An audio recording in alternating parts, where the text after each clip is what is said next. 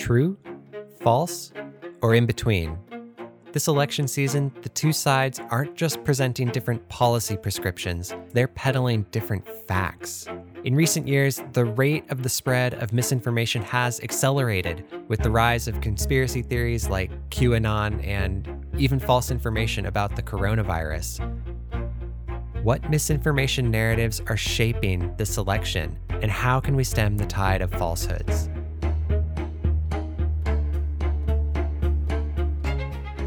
University of California, Irvine, I'm Aaron Orlowski, and you're listening to the UCI Podcast. Today, I'm speaking with Cailin O'Connor, who's an associate professor in the Department of Logic and Philosophy of Science at UCI.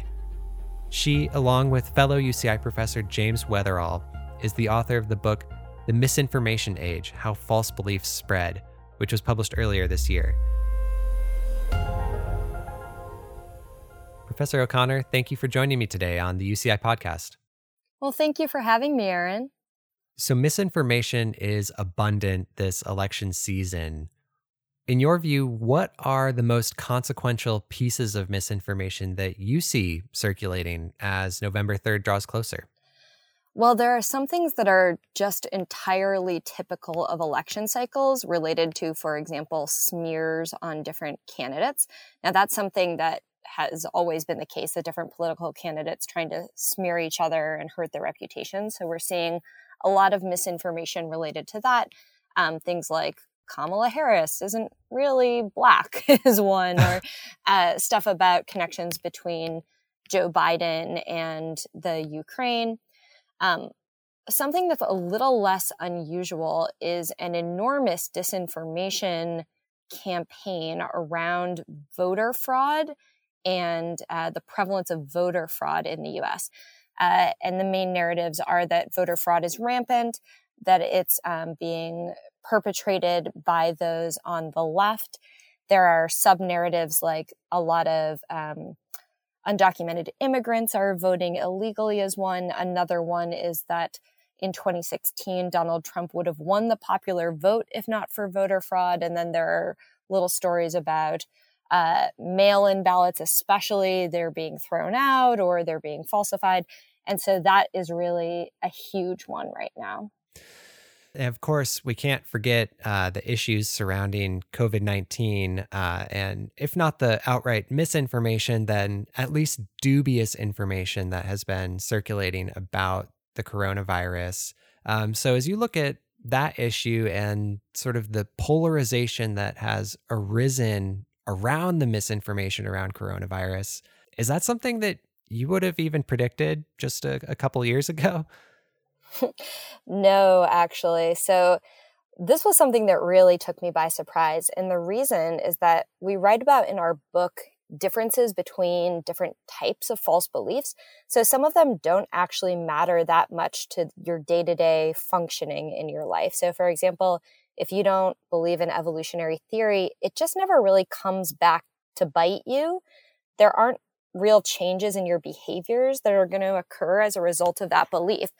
Um, and we point out in the book that beliefs like that tend to be really heavily influenced by social things. So, uh, it's a good way to express that you are part of an in group by denying evolutionary theory because it doesn't hurt you in any way to do so. And then there can be these real social benefits.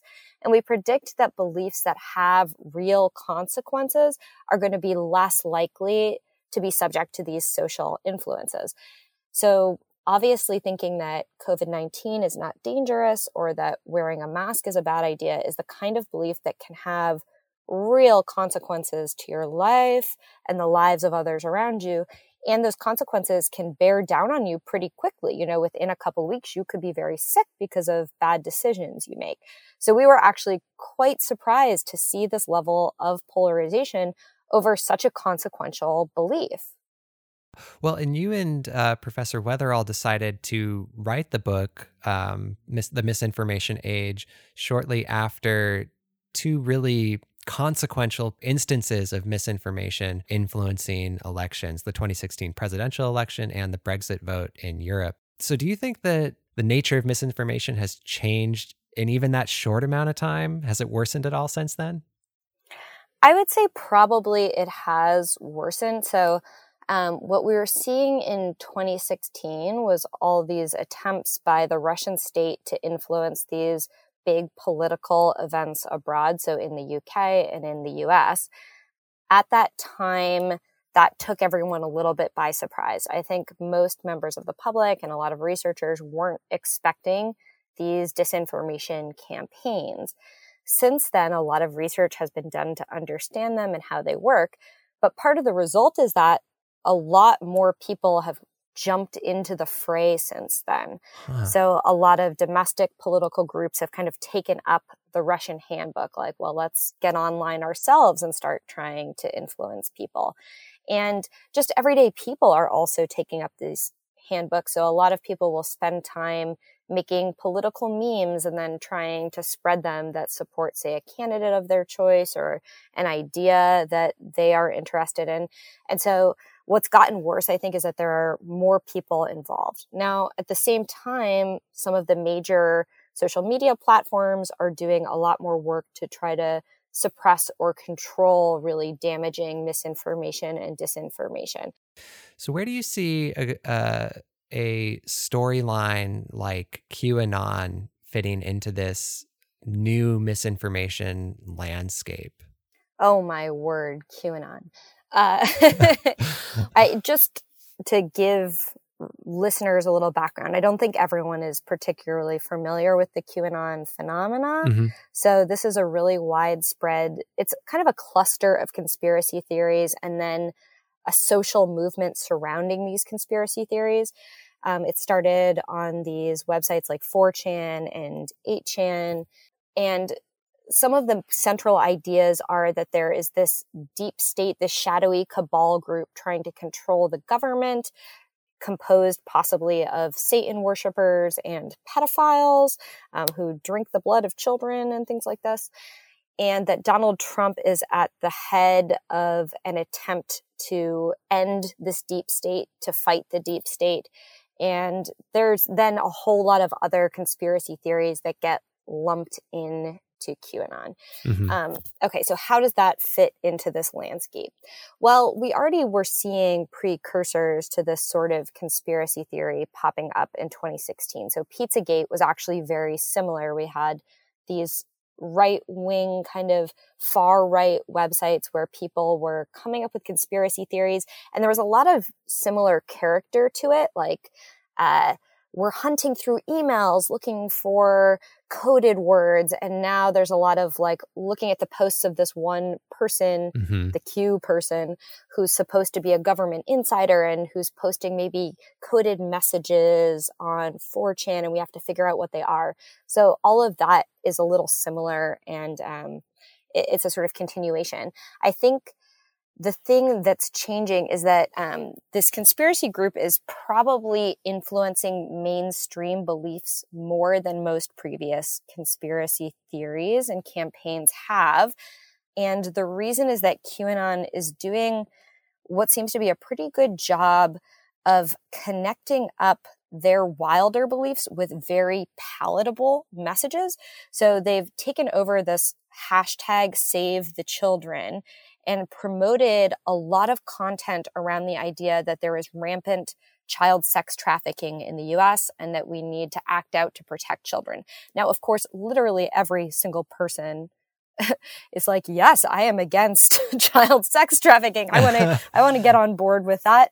And so this has brought a lot of people, especially women, especially younger women, suburban women, um, to share messages and content that's coming from QAnon. And it seems like part of the goal might be to then get some of these people to start trusting and looking into more of the content related to the QAnon conspiracy and ultimately try to get people on board. So we see this kind of almost like a little piece of bait being dangled out into the mainstream. Mm-hmm. Then when mm-hmm. people bite, they're trying to kind of pull people deeper into these conspiracy theories.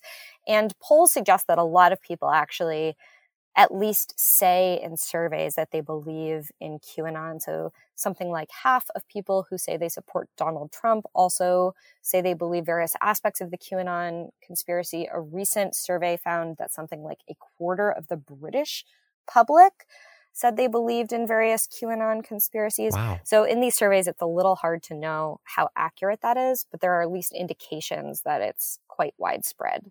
Well, and uh, as you mentioned, it's a, it's a whole network of conspiracy theories. So potentially someone could still be in that bait stage uh, and they haven't really, you know, eaten the whole hook yet, so to speak. Yeah, I think a lot of people will never swallow the whole hook, but might play with the idea of believing in it or believe it a little bit, or maybe even express belief to express their support, say, of um, President Trump. So, as I said, it's a little hard to know when someone says, Oh, I believe in uh, you know that D- Joe Biden is drinking the blood of children. Like, do they really? uh, but we see influence by the group and by these conspiracy theories for sure. Well, let's uh, kind of bring the the conversation a bit more back to the findings in your book. What are the key ways that misinformation really spreads uh, in in multiple instances? Well, there's a lot. What we really focus on in the book is the role of social ties and social connections in the spread of mm-hmm. misinformation. Mm-hmm. So, a lot of previous authors have looked at human cognition and reasoning to try to understand why we believe false things, like the ways that we have biases in our reasoning or are bad at dealing with probabilities. All of that's very important to understand. But we really want to focus on social ties for the reason that um, humans are just deeply social learners. We learn most of the things we believe from those in our social networks, from friends and peers and teachers and parents. Mm-hmm. So we focus in the book on things like who do we trust and why do we trust them? Why do we pick up beliefs from others? What social pressures are we under? Are we trying to conform with people in our networks? Does that lead us to avow or adopt certain beliefs? Um, how do we decide what sorts of reputations people have? Do we think this person is the kind of person who can be trusted to share good information? And then we also look at how do propagandists take advantage of all these social aspects of our beliefs? So how do they try to get us to conform with certain people so that we keep smoking? Or how do they try to weaponize the reputations of people who are well trusted to spread certain beliefs. Yeah, and so it sounds like the one of the kind of foundational lessons is that there there are social benefits to believing certain pieces of information regardless of whether they're true or not.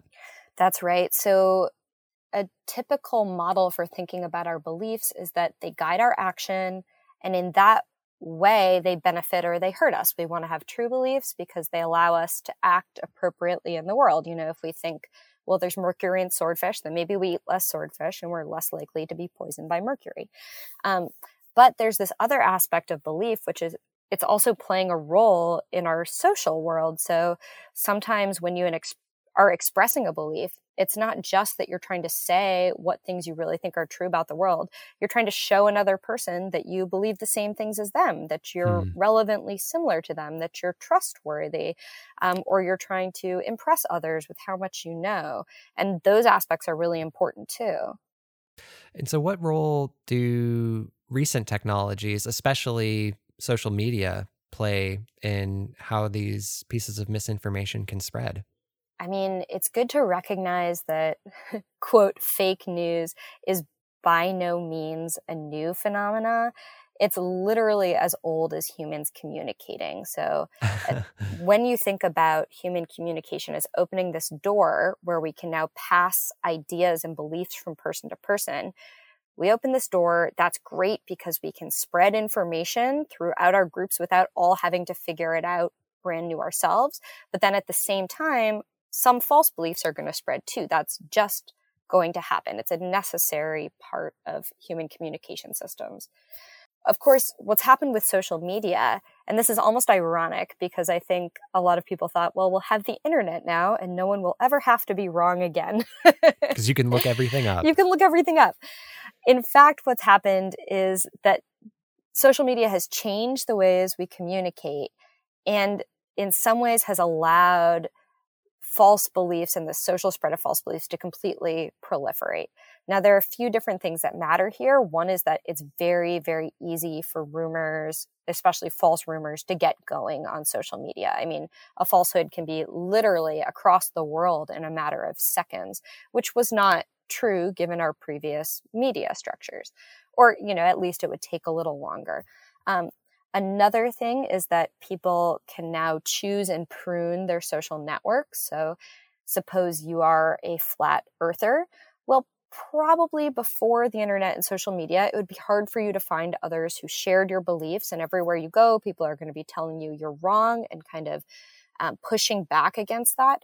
But now you can find people online who will share your beliefs about anything, who will support you in really wild beliefs. So that is another aspect of how our communication structures have changed. One last one I'll mention is that, of course, not everyone on social media is who they appear to be. So, in person, but even on the telephone or on TV, it's kind of hard to pose as someone you're not. It's not that no one has ever done that, it's just difficult. But you can get on Twitter and put up a fake picture and a fake tagline and pretend that you're anything. And using these kind of identities, we see propagandists attempting to build trust with people and then use that trust to influence them. So, for example, in 2016, we saw um, a lot of Russian agents who were posing as, say, members of LGBTQ groups or even animal lovers or gun lovers, and then building trust with people online and then trying to influence them in different ways, often to drive polarization between the left and the right in the US.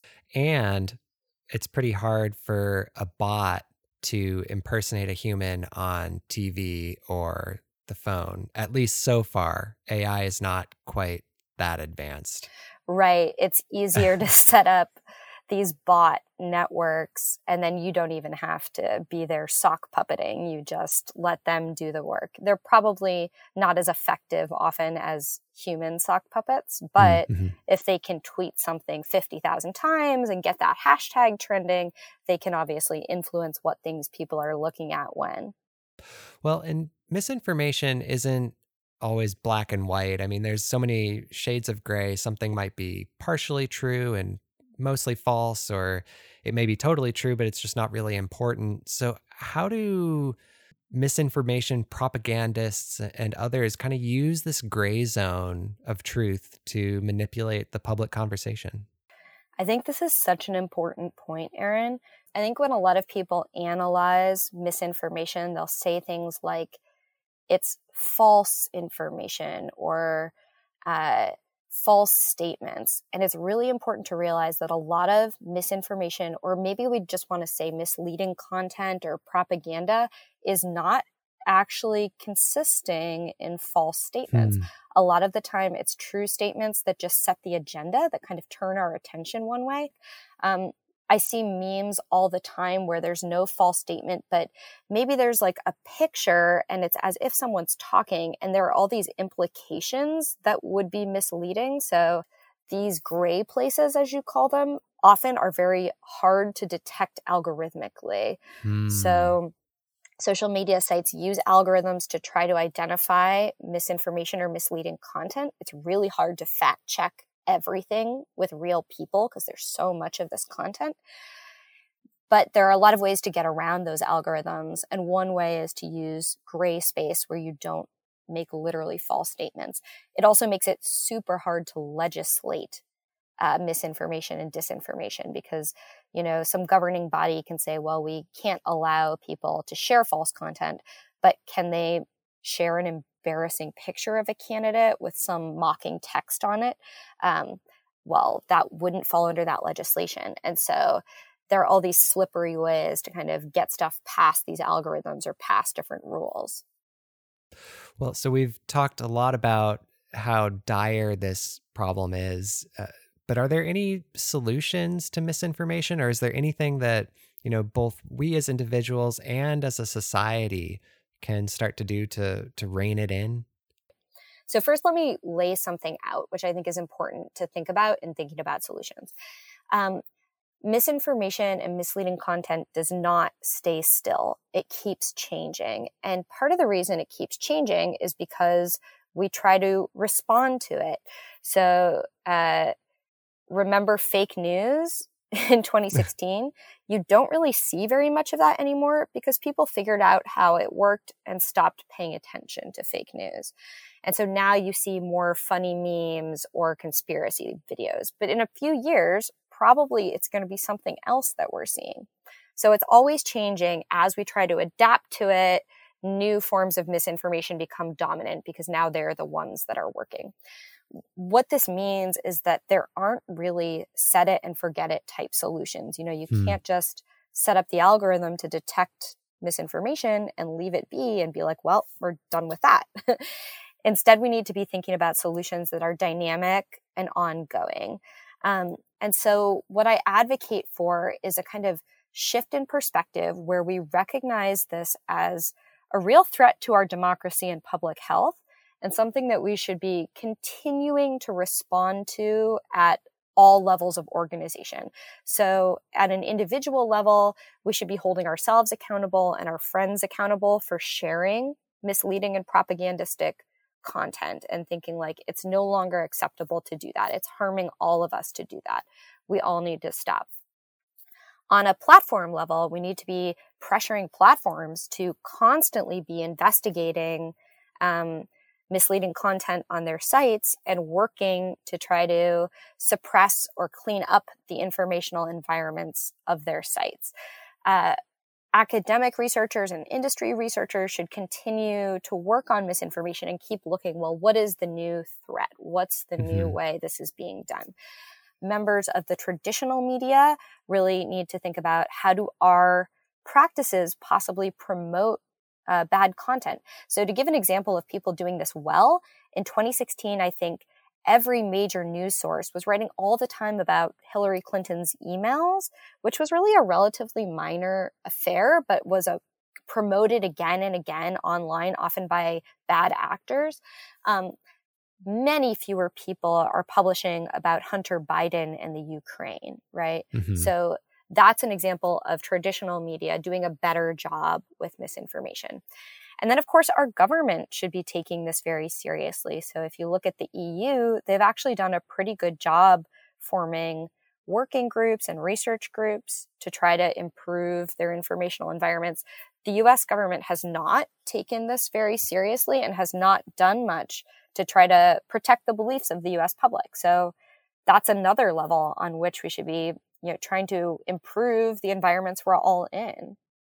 Well, the election is, you know, just days away at this point. So, in these final days here, you know, what misinformation should we be aware of or, or wary of? And, and how can we avoid confusion on election day and afterwards? Well, of course, anything that seems to be shaped at telling you that you can't vote or, uh, you know, last minute sketchy changes to where is your vote center. Everyone should be sort of keeping an eye out for that for any attempts at voter suppression. Um, we really need to be aware of this voter fraud narrative because part of the goal of that narrative is to invalidate or delegitimize our election results, to decrease people's confidence in the electoral process and to possibly set things up for a challenge to the election should it not go the way people want. So everyone should be aware that that is where that narrative is coming from and also should be aware there's very little documented voter fraud in the US. You know, this this really just isn't a thing that's a threat to our democracy um, mm-hmm. in the same way that the misinformation about it is a threat to our democracy. Professor O'Connor, thank you for joining me today on the UCI podcast. Well, it was my pleasure, Aaron, and thanks for doing this. The UCI podcast is a production of Strategic Communications and Public Affairs at the University of California, Irvine. Please subscribe to the UCI podcast wherever you listen.